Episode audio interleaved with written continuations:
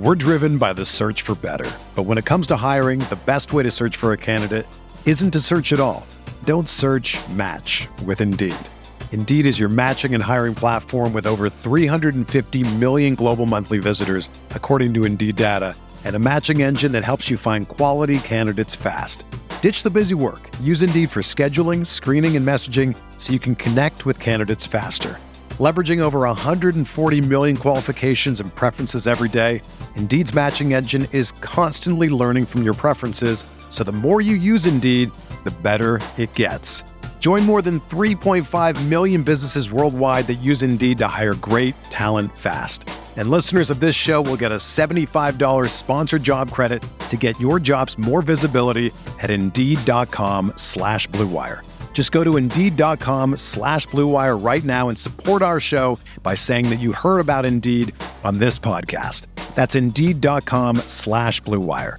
Terms and conditions apply. Need to hire? You need Indeed. Welcome to the Coachable Podcast. Around here, we believe that life is the ultimate training ground for finding out what you are truly made of. I'm your host, Tori Gordon, high performance coach and breathwork facilitator. And each week, I share intimate conversations and inspirational stories from some of the world's most successful people. It's time to stop standing on the sidelines of your life and get your head and your heart back in the game. So take a seat, grab a pen, because you're going to want to take notes as I pull back the curtain on the tools, resources, and inspiration that you need to unlock your inner champion. What's up, you guys? Welcome back to the Coachable Podcast. Thank you so much for tuning in to another episode. In this episode, I am going to talk to Terri Cole. I'm so excited to have her on the show. Terri is a licensed psychotherapist, global relationship and empowerment expert, and the author of Boundary Boss, the essential guide to talk true, be seen, and finally live free. For over two decades, Terri has worked with a diverse group of clients that's included everyone from stay-at-home moms to celebrities and Fortune five hundred C E Os, and she truly has a gift for making complex psychological concepts accessible and actionable so that clients and students can achieve sustainable change. She inspires over four hundred fifty thousand people weekly through her blog, social media platform, signature courses, and her popular podcast, The Terri Cole Show. And you can learn all about her at terry cole dot com. This episode is so amazing because we dive into the topic of codependency and how we can unlearn our codependent habits, how it shows up in our relationships, and what we're losing out on as a result of having these types of codependent patterns in our lives. So this is one that you don't want to miss. Whether you are single, dating, or in a relationship, there's something for you. And Terri is so good at explaining this in a way that's digestible and tangible and also actionable. So tune in and make sure, if you're watching this on YouTube, to subscribe to the channel, hit the bell for notifications. And if you're on Spotify or iTunes or wherever you get your podcast, thank you so much for tuning in. Please do me a huge Huge favor.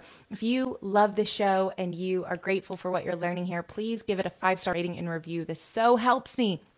And I just want to say thank you in advance for doing that for me. Without further ado, let's jump into this week's episode.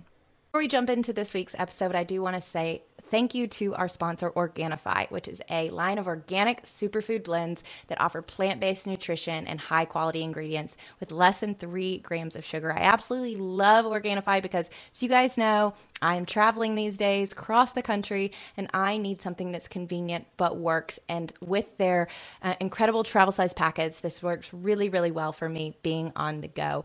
You can get their Organifi Greens, their Organifi Red, or what I love, the Organifi Gold, and make sure that not only does it taste good, but you're getting the superfoods that are essential for your diet to reduce stress and reset your morning into your routines. I absolutely love all of their products. So if you go to Organifi.com slash Tori Gordon and use the code Tori twenty, you will get twenty percent off all of your order.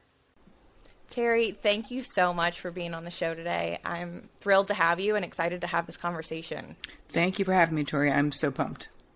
Yeah, I love your work, and there's so much that I want to dive in with you. Um, one specific thing in regards to your work around boundaries and codependency and how these two are so almost inextricably linked, and what we find in our, our relationships can be pretty difficult and challenging for most of us. I know you work with high performing, high achieving women significantly, and as part of, of your um, kind of audience. And there are a lot of those that listen to this show as well as men too. So we can all learn something today, but I'd love for you to just start by explaining, really giving a working definition to boundaries and what they are and why they're so important.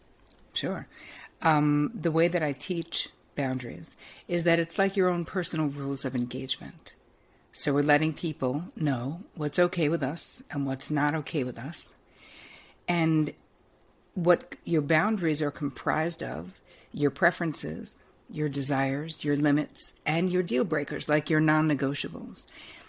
And it's one thing, you have to know what they are, and you also have to have the ability to communicate them when you so choose. So that is my working definition of boundaries. Mm-hmm. So how do we start to identify and know what our needs are and mm-hmm. what our boundaries are, especially for those of us who've maybe grown up, whether it was in a mesh codependent homes or have relationships where we're really concerned about how our partner feels, and we want to make sure that we're always, you know, in their good graces and they think of us as a good person. It can feel really challenging to say no a lot of times, or say, hey, this is a this is a non-negotiable for me, um, from fear of rejection. So how do we even start to know what it is that we need and what those are for us when we've been so hyper-focused on other people for so long? Oh, yes, Tori. What a good question. Well, the first thing that you can do, and listeners can do right now, is you can, in your mind, do a resentment inventory. So if we're honest with ourselves, even if we wouldn't say it out loud, there are people, relationships, circumstances where we are twisting ourselves up like a pretzel to accommodate others, whether they're asking us to or not, right? That we're going to get to that when we get to codependency and overfunctioning and overgiving and becoming better. But when you get down to, because people ask me all the time, how do I know where I need boundaries? How do I even know? Well, you start with what is causing you pain.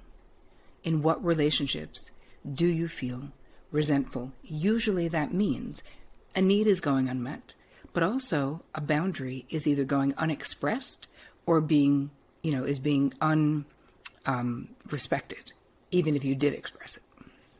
Yeah. Yeah. That's so true. And I, I think that that's challenging for, for a lot of us to, to like really know where, like you said, in our lives, do we even need it? But just starting to begin by asking ourselves, where am I in pain, is so important. And I think we'll kind of shine a flashlight on those areas really quickly. Right. Um, and I think I'm curious, you know, about how boundaries correlate with um, a need to to please mm-hmm. and our our desire to make sure that that people like us and that they're happy with us all the time. Um, yep. How are these connected? Well, let's start with why we relate to boundaries the way that we do. So if you were raised as a woman, this happens for men too, but most in particular, at least in the U S, North America, Europe, because I have people from all over the world in my courses, and it's like this literally everywhere, from United Arab Emirate to New York City, that what did we learn? We were all raised to be good girls, to be nice, to not make waves, don't be a troublemaker, right? Turn that frown around. Um, if you can help someone else, you should. Don't be greedy. Don't be bitchy. Don't be bossy. If we're assertive, there's negativity to that. It's, we learned to, and I say this and it makes me sad to say it, but it's true. Most of us were raised and praised for being self-abandoning codependents.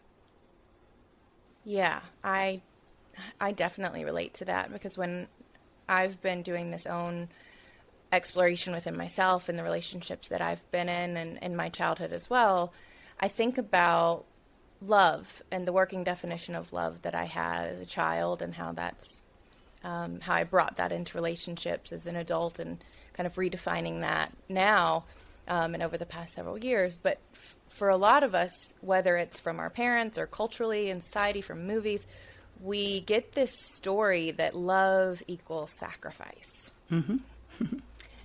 Even in religion, it's mm-hmm. taught to us.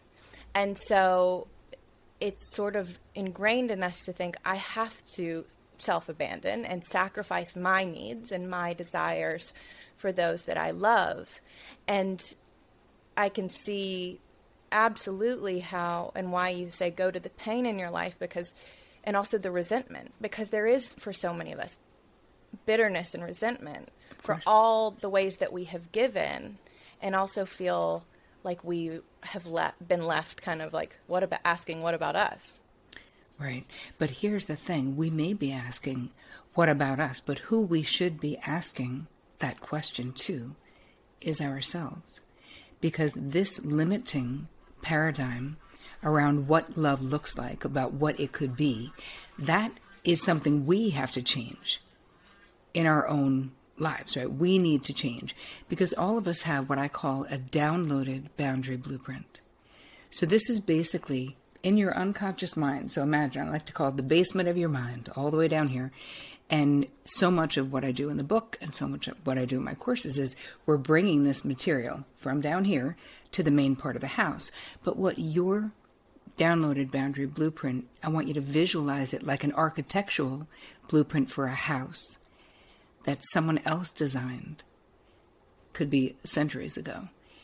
And these paradigms, these beliefs, these familial norms, these cultural norms about how it's supposed to be, they get handed down from generation to generation. And it's our job, and what I'm teaching you in Boundary Boss, is how do we slowly but surely reveal what is in that blueprint and then make the changes so that how we're relating to boundaries is aligned with what we want in our lives. Because, Tori, the most, I think the most tragic thing with having really disordered boundaries, especially what we're talking about, which is too porous boundaries, meaning too malleable based on, you know, we, we want external validation, we're afraid to be rejected, we don't want people to be mad, we don't want to be disliked, is that when we are saying yes, when we really want to say no, and when we are not asserting our preference, even a simple preference, because we've learned that to be the cool girl, that you just want to be like, oh, you know me, I'm easy, whatever's good with you guys. Again, avoiding conflict, that we think that that is a way of staying safe, staying um, in the in the crew, you know. But what really happens is when you're saying yes, when you want to say no, the people in your life do not know you. Yeah. They don't. Yeah. And how tragic is that, that the people we want to be closest to, how can anyone authentically love us if we never allow them to authentically know us? Right. Well, do you think that is a byproduct of not knowing ourselves? I think it is a byproduct of the way that we were trained. And I think that you do know yourself. You just haven't taken a moment to tap into that knowing. And, you know, when people talk about authentic self, as I've been a psychotherapist for twenty-five years, it's like, I always, it always kind of rubs me the wrong way when people are like, you will discover your authentic self. And I'm all like, that's not actually how it happens. You have, there's nature and nurture. You have a particular way that you are naturally, but then we have decisions to make. Am I going to be someone who tells the truth? Am I going to be someone who makes excuses or tells white lies to avoid being uncomfortable momentarily, to be unknown for all of eternity? Like, that sounds very dramatic, but think about it. It's really knowing that you're not that fragile and that you do have choices to make about who you will be in this world, but also, most importantly, in your relationships. Because you know, you know your friends. I know my friends. I know my friends who placate me. I know my friends who say yes when they really want to say no because they're such a people pleaser. I know I can't count on them because I know they're going to find a way to cancel that shit at the last minute because right. they couldn't just say no. Mm. And so there is something so, like, your people in your life, if you are that people pleaser, they know that. I know the people in my life who I can count on, right? If I have a friend, I, I tell a story in the book about my friend Elizabeth D'Alto, and I was inviting her to go to Guatemala. I was doing like a yoga retreat or something. I was like, hey man, want to go to Guatemala in May? And she was like, nah, I hate Guatemala and I hate hot weather. But anyway, how you doing? Or like, or she was like, but I love you. See ya. Like, just, I don't have to waste a lot of bandwidth on that friendship because she's trustworthy emotionally and she will just say, I don't want to, and has faith. I'm not going to be offended by that because I'm not. What did I build, Guatemala? Of course I'm not going to be offended. So right. I think that there are decisions to be made when it comes to our authentic self, and it can be a slow process. So just to elaborate quickly on how, how can it be easier to say no when we want to? Because I find that this is a really good place for people to start if you have been kind of um insta yes person and have felt, you know, kind of trained that way or felt like that was the right way to be, that for the next seven days, no giving people immediate answers for anything. Anything someone asks of you, even if they're inviting you somewhere, if they're whatever, we're going to start to train people that you're going to think about it. You're going to check with your partner or your friend or your work schedule or whatever you need to do. And instead of, um, in a reactionary way, just saying, oh, sounds good, sure. You're going to start normalizing, saying, oh, hey, I have a twenty-four hour decision-making policy, so I will let you know tomorrow. It could be tongue-in-cheek. It could be kind of cute. You could say, oh, hey, no, I need I need to check with John to see what our schedule is. I need to check with this person. Um, I'm not sure if I'm available. Again, if someone says, can you help me with this project? And you know you can't, you don't have to say no right there. You say, uh, you know, let, let me check and see what I have going on. I'll get back to you tomorrow. Because it is so much easier to give an authentic no when you haven't already given a reactionary yes. That's so true. I do an exercise with my clients where we just practice saying no. And someone makes a request and all they're able to say is no. And they're not, with no follow-up, no justification, no explanation, and no apology. Because, and and really the intention is just to sit with the sensation and the feeling that that creates in yeah. you. And it's so interesting, the takeaways from that exercise, because immediately people can notice their desire to explain, to over apologize. Mm-hmm. And, um, and that I think leads into that kind of discussion around codependency, because mm-hmm. we, we want them, the, the other person to, to feel okay. And we want them to understand us, and we're we think by justifying or explaining ourselves we're going to be seen or understood, um, which is a core desire, yet we're in these relationships where we continually feel misunderstood mm-hmm. and unseen. All right, so let's start with when we say no. I love that I love that um exercise that you do. It's great. So when we say no, being so mindful of not needing to build a case for your no. Now, there's a huge difference between convincing someone that you have a right to say no and providing context in the relationships that really matter to you. So if I have a friend who has an event on a Tuesday night, but I have an early morning presentation that's super important to me, I may say, I love you. I'm so sad I can't make Tuesday night, because I have an early morning presentation on Wednesday. Make sure someone films it, and let's let's do brunch this weekend. I want to watch it. I'm so excited. You're going to be great. Break legs.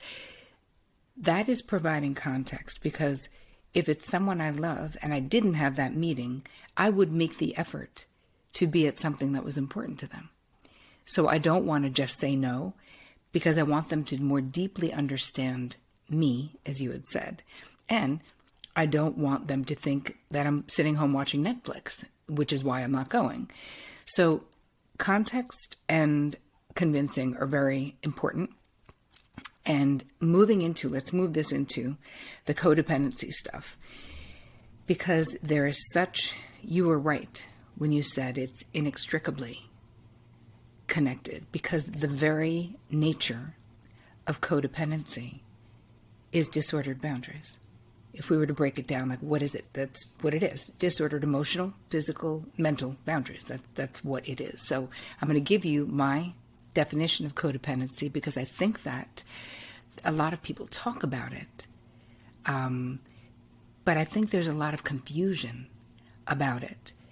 So I say that codependency is being overly invested in the feeling states, the decisions, the outcomes, the circumstances of the people in your life to the detriment of your internal peace, your physical, financial, emotional well-being. So the clarification there is we're all lovers, right? Of course we're invested in the happiness of the people we love. That's normal. Doing it to the degree that it is negatively impacting your inner peace, that is codependent. So if you're wondering and you're like, I don't know, am I, am I not? I want you to think about a scenario. Let's say your best friend calls and she's she's in a situation right now. She's crying, she's upset, she's telling you about something.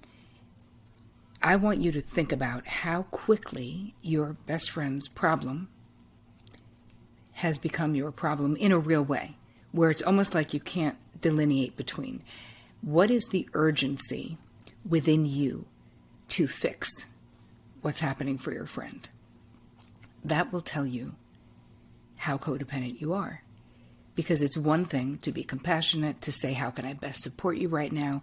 And it's another to be the way I used to be, where I'm literally simultaneously Googling what to do. I was like, I just texted my friend who works at that place. She knows a person. Like, right. I can't, I can't even tell myself. It's just right. Such a compulsion. But here's the thing. You know what really moved the needle for me, Tori, honestly, in my personal life, my actual life, because I was such a codependent. It was ridiculous in my twenties. Tell us. Oh, yeah, yeah, yeah. That I had a, my therapist, who was so amazing at the time, helped me understand. I'll quickly tell a situation. One of my sisters was in a bad situation. She was an addict at that point. She was with an abusive person living in the woods without running water. Like, it was terrible. It's just, just the crackhead nightmare, basically. And of course, I was, I was the hero child in the family. So I was successful, had money, was doing my thing, was I had tried to throw a lot of money at her circumstance in the past. It didn't seem to help, but she would call and vent to me, and I would get off the phone and cry to my husband, who was my boyfriend then, you know, all the things. And I remember saying to my therapist, Bev, I was like, what am I going to do? And she was like, um, excuse me. And I was like, what am I, I mean, she can't stay doing what she's doing. Why? I don't understand. And she was like, Terri, let me ask you a question. What makes you think you know what lessons your sister needs to learn in this lifetime? And wow. I was like, dude, well, I mean, we could both agree she doesn't need to do it with an abusive crackhead. And she was like, no, I don't know what needs to happen in her life. And neither do you. But do you know what's really happening for you? And I was like, clearly, no. So can you tell me? And right. she's, I was like, clue me in. And she said, you've worked, you've been in therapy for twenty years. You've worked really hard to create a pretty harmonious life. Your sister's dumpster fire of a life is really messing with your peace. So what you really want to do is fix her so you can be out of pain. And I was like, wow, that makes me so much less Mother Teresa, but yes, correct. That is exactly what's going on. And this brought me to the realization, A, that I was not responsible for my sister's, my sister getting better. That was her life, not mine. And that I had the right to step back, which I did. and say, I love you, but I can't talk to you all the time while you stay in this situation. But if you ever want to leave, I'm still your person. Nine months later, she called. She's like, I'm totally ready. Got my car, picked her up, let her stay at my little cabin lake house thing that I had, you know, and she's been sober ever since. And that was decades ago at this point. But what I learned, and this is where codependency comes in. When we're being codependent, we are centering ourselves in the middle of that person's problem, their issue, what we think is their problem. It's not about them. It's about us. And it is definitely a covert or overt bid for control. We feel chaotic. We don't, we don't want our friend to be with the bad person. We're, we're, we don't want our spouse who is maybe drinks too much and didn't go to work. We don't want them to get fired. So we lie when the person calls and is like, oh, is he really homesick? Do you know? So yes, there's yeah. an enabling like element of that. But what I also, one last thing I want to say about this is that another thing that I found in my therapy practice is that women in my crew, the high functioning women, just did not I D with being codependent. They were like, girl, are you smoking crack? Uh, hi, everyone's dependent on me. I'm making all the money. I'm doing all sure. the things. It's no. And I was like, oh my God, none of my clients actually know what codependency is. Right. So I made up a new name based on my demographic, which is high functioning codependency. And all of them were like, oh, well, that's different. Yeah, definitely. Right. Okay. So you basically make it look easy, right? Mm. It's it's like, you know, what do they say? Fred Astaire and Ginger Rogers, right? Ginger Rogers did everything he did except backwards and in heels. That's mm-hmm. what high functioning codependents do. Everyone thinks you have it together, but you are still doing things for others that they can and should be doing for themselves. You are kind of last on your own list. And I'm not talking about green juicing and going to Soul Cycle, right? Because those are things that are on the, they're really not the self-care list, even though they are. Do you know what I mean? Like, yeah. yeah. It's almost more pretentious to be seen in a certain way that I'm taking care of myself than yeah. actually doing it for the purposes of taking care of myself. Yes. It is optically desirable, but right. that's not what I mean. I mean, dealing with your mental wellness. I mean, learning these skills. So anyway, that was, that was the longest way around the barn about codependency, but it is something that ties in exactly as you said to having disordered boundaries. Even if you make it look easy, it is still dysfunctional and sucks up too much of your bandwidth, but it also is really neg- bad for your relationships. Well, there's so much that you just said that I want to unpack, and you just gave such a great explanation, and I can um, hear several things in, in what you said about the story about your sister, which is there's this weird uh, like dynamic between almost going into like this rescuer, rescuer savior complex of needing to like, I want them to be okay. And I have the resources and the means to make sure they're okay. And mm-hmm. I know what's best for them. Yes. Like almost this egoic belief that like, I know what they need and I know what's best. And from that, and it, I think for a lot of us, we think it's admirable. We think it's noble. We think we're doing the right thing. And so we've convinced ourselves that we're being a good sister in that regard, and we're, we're or we're being loving, and we don't, it's, it's harder for us to see that this is actually manipulation or control in that way. Yes.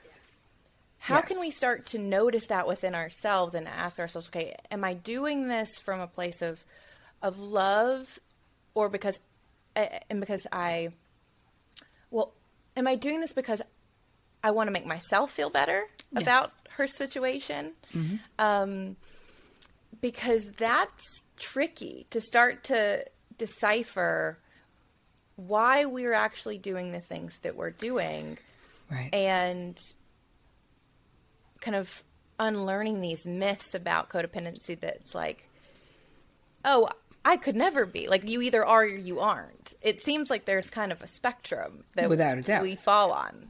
Without a doubt. So how do we know, right? First of all, allow yourself to feel the relief that other people's circumstance, situations, and emotions are not and cannot be your responsibility. I was so relieved when my therapist, I was like, but won't I be a bad sister? And she was like, no, Terri, you're bashing your head against a stone wall because you cannot be responsible for your sister's choices. You're just trying to be, but it is impossible. And even if you do, it won't stick unless it comes from her.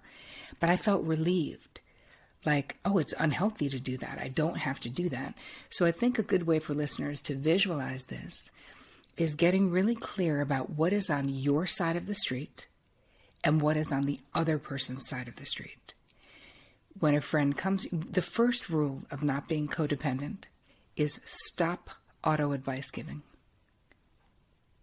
Right now, stop it. No, someone comes with a problem. You let them talk. You say, so where are you at? What do you think you should do? What are you feeling? They go, I don't know. What do you think? And then go, well, wait a minute, but you do know. So let's, we, we ask expansive questions. We have faith that our friends are the boss of themselves and that they're fully competent and capable of making their own decisions. And when you really get that you're doing all of this to avoid your own life, to avoid your own internal experience, to avoid your own growth, because it feels better to like know what someone else should do, to be like, I have that skill. Now, it doesn't mean if you want to add value to someone else's life, it doesn't mean every time you want to add value, you're being codependent. It's about respect and consent. And we say, I say to my grown kids, hey, I have a thought about what you were talking about. Are you open to hearing it? Sometimes they are. Sometimes they're like, I'm good, Mom. Thanks. You know? So it's really not assuming that you know, and it's having faith. How about assume that the people you love are also capable? I'm so glad sense? you made that. Um, yeah, I'm so glad, glad you made that distinction too, that not every time that we try to add value to somebody, is it codependency? And asking for mm-hmm. consent, like asking for permission to speak into a situation or ask if they even want our advice um, is is really important, because a lot of times we just, yeah, we make assumptions that they, they need to know and they want to know what we have to, have to say and think about it. And I'll be honest and, and vulnerable for a moment about my own life and how I've kind of started to trace this back to childhood for myself, which was, I think um, I started playing sports when I was really, really young. About five years old, I started got, got into softball and like t-ball, and then was pretty competitive in, in softball all growing up until I went to college. And I was a pitcher. Um, you know, they asked, who wants to, to pitch? We need to, somebody to pitch. And I was like, I'll volunteer, I'll go. And so as a byproduct of that, I was involved in every play of the game. I touched the ball and I was a leader. I started to step into a role of leadership and what that, what I thought that meant. And through sports, I think I began to associate leadership with control. Mm-hmm. And I have been working to consciously untangle those two, because what it also taught me was that I didn't trust anybody else right. to get the job done. And so I unconsciously would take on all of the burden, and I would be like, I can handle it.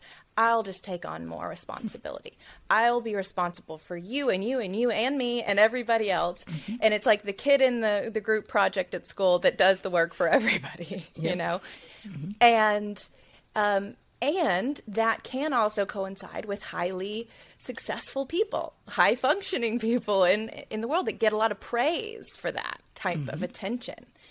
And so I've had to really see that those things were linked in my mind mm-hmm. and also notice that they're not, they're not the same thing. Right.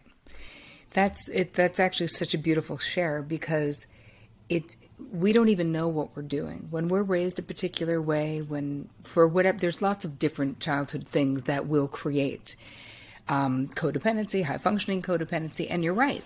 Listen, none of this is not a bad thing. Meaning we learned how to get crap done, right? We learned how to say yes to responsibility, to work hard, to problem solve. All of those things are positive, but they come at a cost because there is a hypervigilance that comes along with feeling responsible for everyone. So I felt that way in my family, even though I'm the youngest of four sisters, but I was the designated oldest child, and I felt fully responsible for everyone, my parents and my mother and just everyone. And, you know, family systems, there's lots of reasons why these things happen. But when you get to the point of where we're talking now, where we can actually unlearn a bunch of things and re-educate ourselves in a way that does not abandon us, that we are not valuable because of what we do. We are not valuable because of the value we add to the life of others. We are inherently valuable because we are just by virtue of being alive. And I know that a lot of people feel, especially if you are highly codependent, it's like, for me, adding value is like this security blanket where, like, I'm so irreplaceable that this mother effer couldn't possibly live without me. So that makes me feel like I won't be rejected, which of course doesn't work, but that is the unconscious sort of thought pattern. So anyone listening who really identifies with this high functioning codependency, first of all, don't feel bad about yourself or about not knowing. It's like, healthy boundaries is a language. And it's like, you wouldn't feel bad if you weren't fluent in a language no one taught you. You wouldn't be like, what's wrong with me? I must be weak. You would know, oh, I need to learn. I need a great teacher. I need a book. I need tapes. I need something. So I just want you to think about, it's perfectly, it's totally possible, because I spent two and a half decades of my life researching and putting it all into this book that is a step-by-step guide, no matter where you are. So I don't think we need to feel bad, but when you're a high-functioning codependent, and when you have perfectionist tendencies, and when you're very um, successful, I think it can be very hard to just admit, like, wow, um, this whole, you know, relationship and relational stuff, I don't really feel like I got it figured out. Like, I'm confused. I do not feel satisfied in my relationships, or I do not feel known. Because that is the one of the hardest side effects of codependency and having disordered boundaries, is being in a relationship but feeling unknown. It's so painful. Yeah, feeling alone, even when you have so many people in your life that yeah. love you and want to know you. Yeah, you feel misunderstood and alone and unknown. It is. It's it's incredibly painful.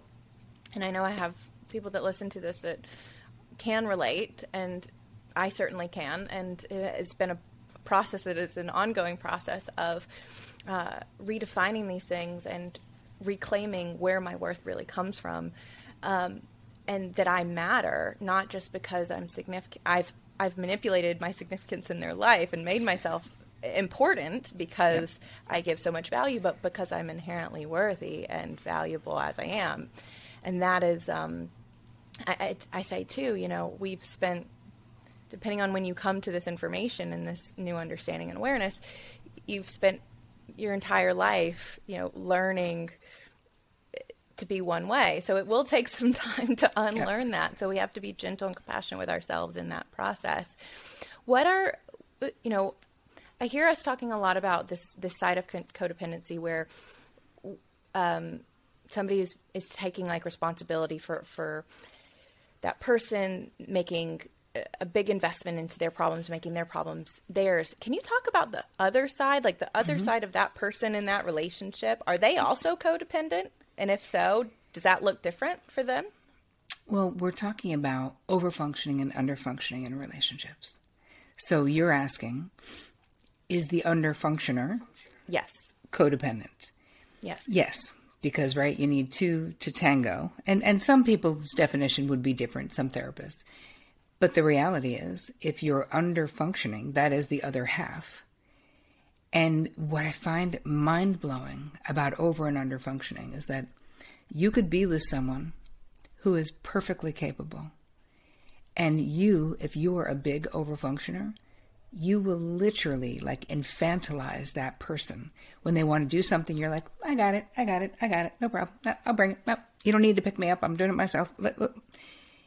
Before you know it, that person is underfunctioning their ass off, and you're resenting them for it. So it's such a, um, it's a dynamic to be very mindful of. And you can also do, like you can cycle through over and under functioning in relationships, depending on the relationship. So it's something to think about. Do you, are you not doing things that you can and should be doing for yourself in your relationships? And what is the cost of that? Because again, then there there is a cost, which is the control element of someone doing so much. Then you're, you are not just beholden to them, because you kind of are, but you sure. are dependent on them. If they're like, oh, right. I do the food shopping and I do the thing and I do the other thing and the other thing and the other thing. And then you're like, do, where do we even food shop if you're the one who's never doing that stuff? So yes, there, there is a dynamic between them. And I think that if you are the overfunctioner generally, it's getting really real about what you're doing. How much of the emotional labor, the actual labor, are you doing in your relationships? And if you're in a uh, a partnership, you can actually go on a whiteboard and write down every single friggin' thing that you do and decide, how could it be more equitable? Even if you volunteered to do it, we don't have to blame your partner. They didn't make you do it. But you could also pivot right now and have them get the birthday gifts or the end of the year teacher thing or whatever the hell you got to do, because those things do not do themselves, right? That toilet paper doesn't just fly up there and put itself on the thing. Like, someone is doing that. And I think with emotional labor, it is the undervalued, invisible, unpaid work that usually women do the majority of to keep the ship of our lives afloat. And that is exhausting. And you end up, I see women in their sixth decade of life sometimes in my therapy office where they're just like, hey man, uh, is this all there is? I'm just curious. Like, is this how I'm supposed to feel? I have a spouse I kind of like. You know, my kids are on track. Money's okay. We're good. I work out. I see my friends. But why do I feel empty? And you're like, because A, your family doesn't know you. So start there. Your spouse probably doesn't know you. But also we check all these boxes, and that doesn't make a satisfying life. Mm. Yeah. And I think specifically in romantic relationships, it also leads to this, like,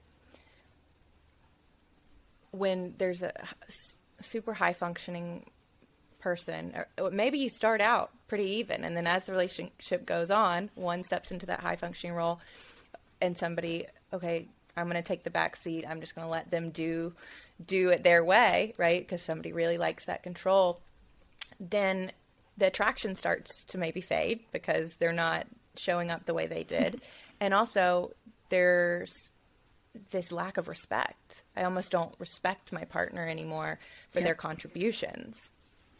Especially if you keep making their contributions be less and less and less, either through perfectionism, because you don't like the way they load the dishwasher, so you just do it. Or, you know, your refrain in life is, it's just easier if I do it myself. Just, just trust me. Nobody's even going to do it the way I want it, and it's just easier. You and I'll just, I'll just take it for the team. I'll yeah. just take one for the team, and I'll do it. Yeah. Right. But the team isn't even asking you to take one for right. it.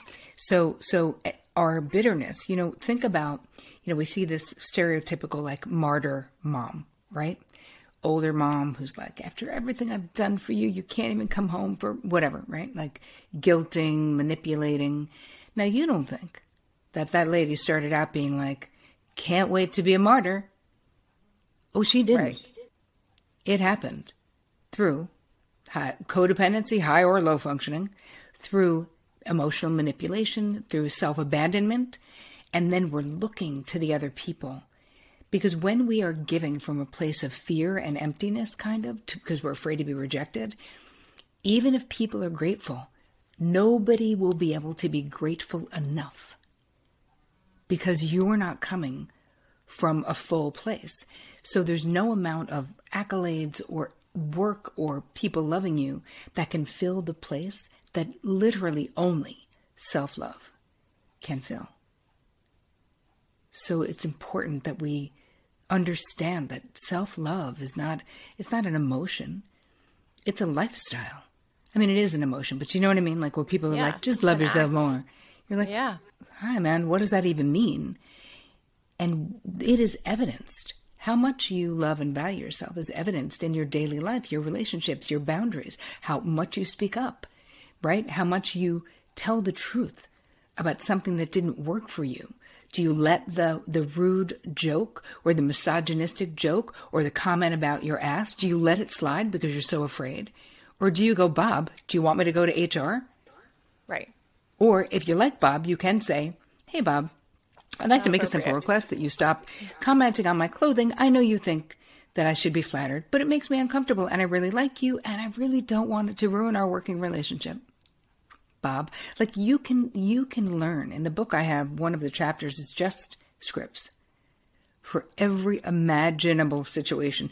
Like if you left a cult, I have a script in there. If you bump into those people in the supermarket, like mm-hmm. I was like every situation in life that you could find. And there's, you know, sentence starters and sentence stems so that you will have the words, because that is a, that's a big part of the problem is you want to say something and you're like, I don't know. I'm so mad. What I'm going to say is going to be too aggressive, too caustic. You start to learn that don't wait so long. Don't wait until you're a volcano, early and often. And the more you do it, the easier it gets. And the more you do it, the less you'll be able to believe that you used to not do it, because you get to a point where you can't not tell the truth, you know? Right. Well, and I found too in my own life that when I do, people respect me more, right? Of course. As a byproduct, instead of just being a, oh, let it slide or it's fine, right? Um, a mentor of mine says, fine is feelings internally not expressed. So, oh, that's so right? good. So it's fine. It's fine. And almost where we just accept and accommodate their feelings. Again, we don't want to upset them. We don't want them to, you know, our upset or our, um, how it's making us feel is less important than how it, how actually confronting them, them about that would make them feel, yeah. you know? And so we haven't valued our own, you know, experience enough. And maybe this comes from, you know, not having our feelings validated as children, yep. but that to start to, to heal that requires us to acknowledge that how we feel matters and that we do need to speak up for ourselves. And I know that you talk about, you know, starting with maybe non-primary relationships mm-hmm. when you're starting to practice this. Can you speak to that and the importance sure. of of why you um, kind of give people that guidance when they're starting to learn how to express themselves and set boundaries? I always say we start with lower priority folks. And this is just life, right? Not everyone can be in the V I P section of your life. There's not enough room. So we have lower priority folks, but there could be people we like or care about. Could be our hair colorist, could be. We start there. If you're getting your hair done and you actually don't like it, say, hey, you know what? I think it's a little dark. Can can we lighten it up? Instead of, because even that, send back the friggin' salad if it's wrong. Most of us don't. If we have the disease to please, we're just like, whatever, I don't want to get her in trouble. It's fine. It's fine. Exactly. And you can send it back. Here's the thing with boundaries and truth telling. You can always do it with kindness if you so choose. You can also add a little heat if it makes sense to. You can always do it with love if that's appropriate, like if it's someone that you actually love, not your boss. So know that the myths that you've internalized around boundaries making you bitchy. Boundaries mean I'm rejecting people. I'm just all over town saying no, no, no. None of that is true. Oh yeah, I'm selfish. That's huge. If I prioritize my feelings, I'm selfish. That is not true. When we don't prioritize our feelings, we burden the people in our lives. When we don't prioritize our feelings and tell the truth about them, we burden the people. Because let's talk about it, Tori. How do we express ourselves when we don't do it in words? Well, let me guess. Hmm. Passive Anyone? Aggressiveness. Yes. Yes. Passive aggressive, right? It isn't like, you know, uh, Freud talked about our human feelings. Like human beings are a potbelly stove. Our feelings are the smoke. So thinking that not expressing your feelings will make them disappear is like having a potbelly stove lit and you stuffing paper down the flue, being like, this will take care of it. This will not take care of it. This will make smoke come out every nook and cranny of that potbelly stove. And now we don't even know what the hell is going on, because it's like our feelings come out sideways.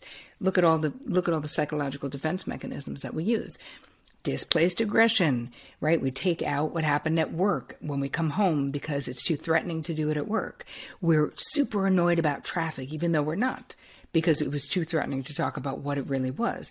We slam a door, we roll an eye, we heavy sigh, we're sarcastic, because as human beings, we can only talk it out or act it out. Like literally, those are our two choices. So know that by stuffing it down, it's not going away. It's just going to come out in some weird ass way that you're not going to understand why you're reacting the way you are. So knowing yourself is so important. Even if you don't want to talk to that person about it, but being clear within yourself, like, wow, I started being annoyed after I interacted with Betty. Let me think, what happened there? Oh, I know why. She made like that snide little thing that she does. Yeah, that really pisses me off. Now, you can go, you know, next time you see her, you know, Betty, I was thinking about our interaction on Wednesday, and I just want to say, I do not appreciate you judging, la, la, la, and I would like to make a simple request that you don't give me your unasked for advice or opinion or whatever, right? We come up with a way, like a proactive boundary success plan, I call it, where we get, we get clear, like, hey, this is what I'm going to say, rather than just hating Betty and talking about her behind her back.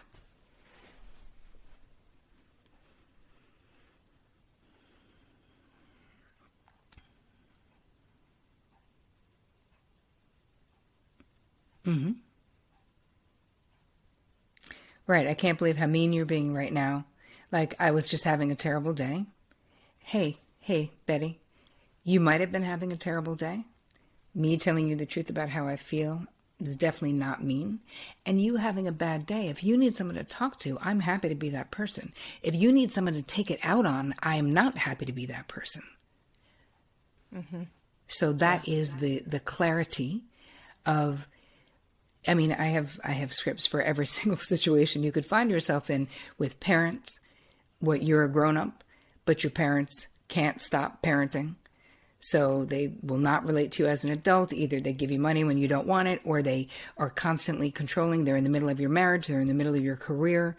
There's a very loving way to not let that go on. You are a grown-up, and it really is bad for your relationship with them. You want to be loving? Become a boundary boss, because even though people fear that boundaries block your relationships, the truth is that boundaries are the bridge to deeper intimacy and more love. Yeah, that's so true. Well, I know those listening are like, I need this in my life. I need the guidance. And you've made it so simple for us by putting it all into this book, Boundary Boss. I highly recommend all of you go grab it. I know I can't wait to dive into my copy. It's going to be um, it's going to be truly life-changing for, for those of us who've never had this education. We don't get taught these things in school. We don't get, you know, equipped with the skills that we need as we go into adulthood, into relationships. And this is not just um, something that we need in romantic relationships. It's all areas of our life Indeed. That we can find ourselves being and playing out these codependent behaviors. It's not just something that we find in our dating and, and marriage relationships. Oh, absolutely not. I also wanted to tell you, I, I've created a quiz that's free. It's just, just go to boundary quiz dot com. It's only thirteen questions, but there's seven archetypes of, are you like a peacekeeper? Are you more of an ice queen? So when you answer those thirteen questions. You, I actually send you a video of what archetype you are. And I really feel like that is a great place to start. And if you want to get the book, go to boundary boss book dot com because I have all kinds of bonuses still available there because they're awesome. And who doesn't want some videos about better boundaries, right? Yeah, amazing. So we will link all of that in the show notes. It's boundary boss quiz dot com. And um, it's actually boundary quiz dot com. Boundary Quiz, boundary quiz dot com. And yeah. We'll make sure all of that is in the show notes so you can make it really easy to find. That sounds like a fantastic resource. I can't wait for, for folks to, to jump into that. You know, um, when you guys listen to this, and I know that you've found so much value in it, we'd love to hear what it is that you take away and uh, what you're learning. Terri has so many valuable resources, and um, I highly encourage you guys to stay connected with her and all that she's doing. Is there anything else you want to share with our listeners before we end today and how they can continue to get involved with your work? Well, follow me on Instagram, just at Terri Cole. I, I want to just say that you can do this. That it really sometimes seems in life that like everyone else has the power and we feel quite victimized by that. But I promise you, if you are willing to grow, I'm happy to guide you. And you can do this just one baby step at a time, and you deserve to be empowered in your life and to be authentically known. You're so unique. You're so beautiful and amazing. We don't want to just go through life placating, you know? So that's what I wanted to say. If you want to, I want you, if you do the quiz, then on, on um, Instagram, tell me what you got. Tell me what your archetype is. I'm curious. Yes. Take a screenshot, tag us, let us know. We would love to, to follow your journey. And Terri, just thank you. Thank you so much for your work and for sharing with, with us. You're welcome back anytime. And um, we will make sure that, that this gets out to everybody. So thank you. Thank you so much for having me. I appreciate it. Until next time, you guys, go be coachable. We'll see you next week on the Coachable Podcast. You guys, if you love this show, do me a favor, please subscribe to the podcast. And if you feel called, leave a review. I would love to hear how the show is impacting you. But not only that, be a hero to somebody and share it with somebody in your life that needs to hear it. If you're getting value from it, I can guarantee it that someone else that you know would get value as well. And honestly, I wouldn't be here if somebody didn't share with me a podcast episode a couple years ago that absolutely changed my life and set me on the course that I am today. And I'm eternally grateful for that person. And you can be that person to someone else. So share it, share the love, because you matter, they matter, and what you have to say matters. So I would love to hear if there's something in this episode that really stands out to you and is a ha- aha moment. Send me an email to media at tori gordon dot com. Let me know what it was that stuck out to you. What was your aha moment? Maybe where and around what time in the podcast that really spoke to you, because my team and I love to hear that. We love to see and hear exactly what is speaking to your heart, and it helps us to serve you better. So please like, subscribe, share. You are helping this podcast continue to grow and get out to larger audiences that can help shape the world and bring more and light, love, and healing to it. So thank you for your contribution, and let's get on to the podcast.